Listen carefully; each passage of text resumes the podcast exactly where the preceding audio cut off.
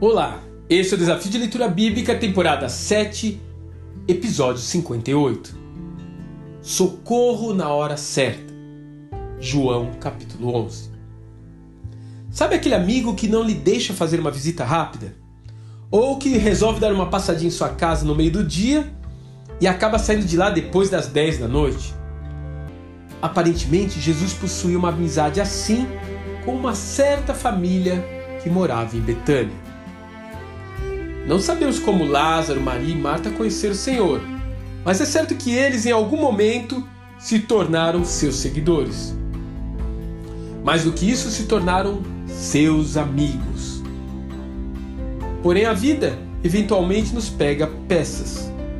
E aconteceu que de repente o único homem da casa adoeceu e Jesus não estava por perto. As duas irmãs, e eu suspeito que Marta foi quem tomou a iniciativa, deram um jeito de enviar um mensageiro até Jesus, o amigo de Lázaro, para que ele, via, para que ele viesse curá-lo o quanto antes. O mestre recebeu o mensageiro. O mestre analisou a mensagem e finalmente ele conclui: essa enfermidade não é para a morte, mas sim para a glória de Deus e após isso permanece mais dois dias naquele lugar, propositadamente. Quando ele finalmente chega a Betânia, as viagens, você sabe, eram feitas a pé, o seu amigo Lázaro já estava morto. No meio do sofrimento, Deus sempre parece demorar.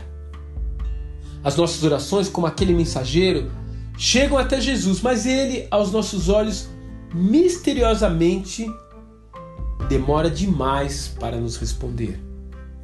Hoje nós sabemos que a demora do Salvador foi para que houvesse a oportunidade de um ato grandioso, provavelmente o maior do seu ministério, acontecer.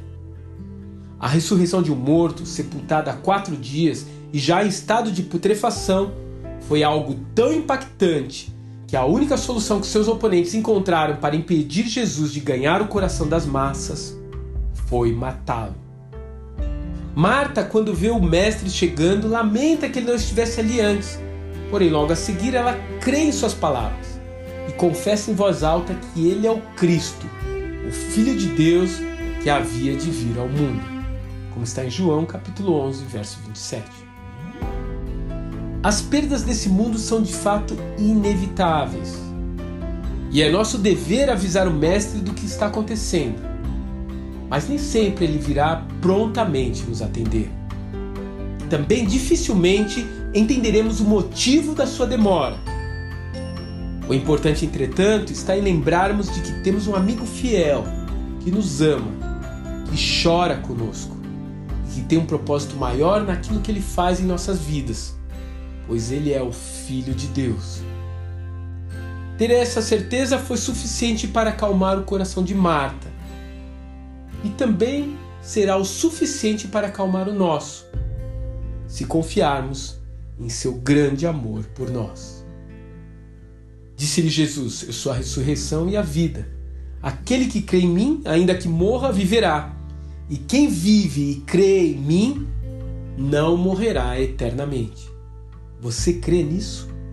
João capítulo 11, versos 25 e 26. Que Deus te abençoe e até amanhã.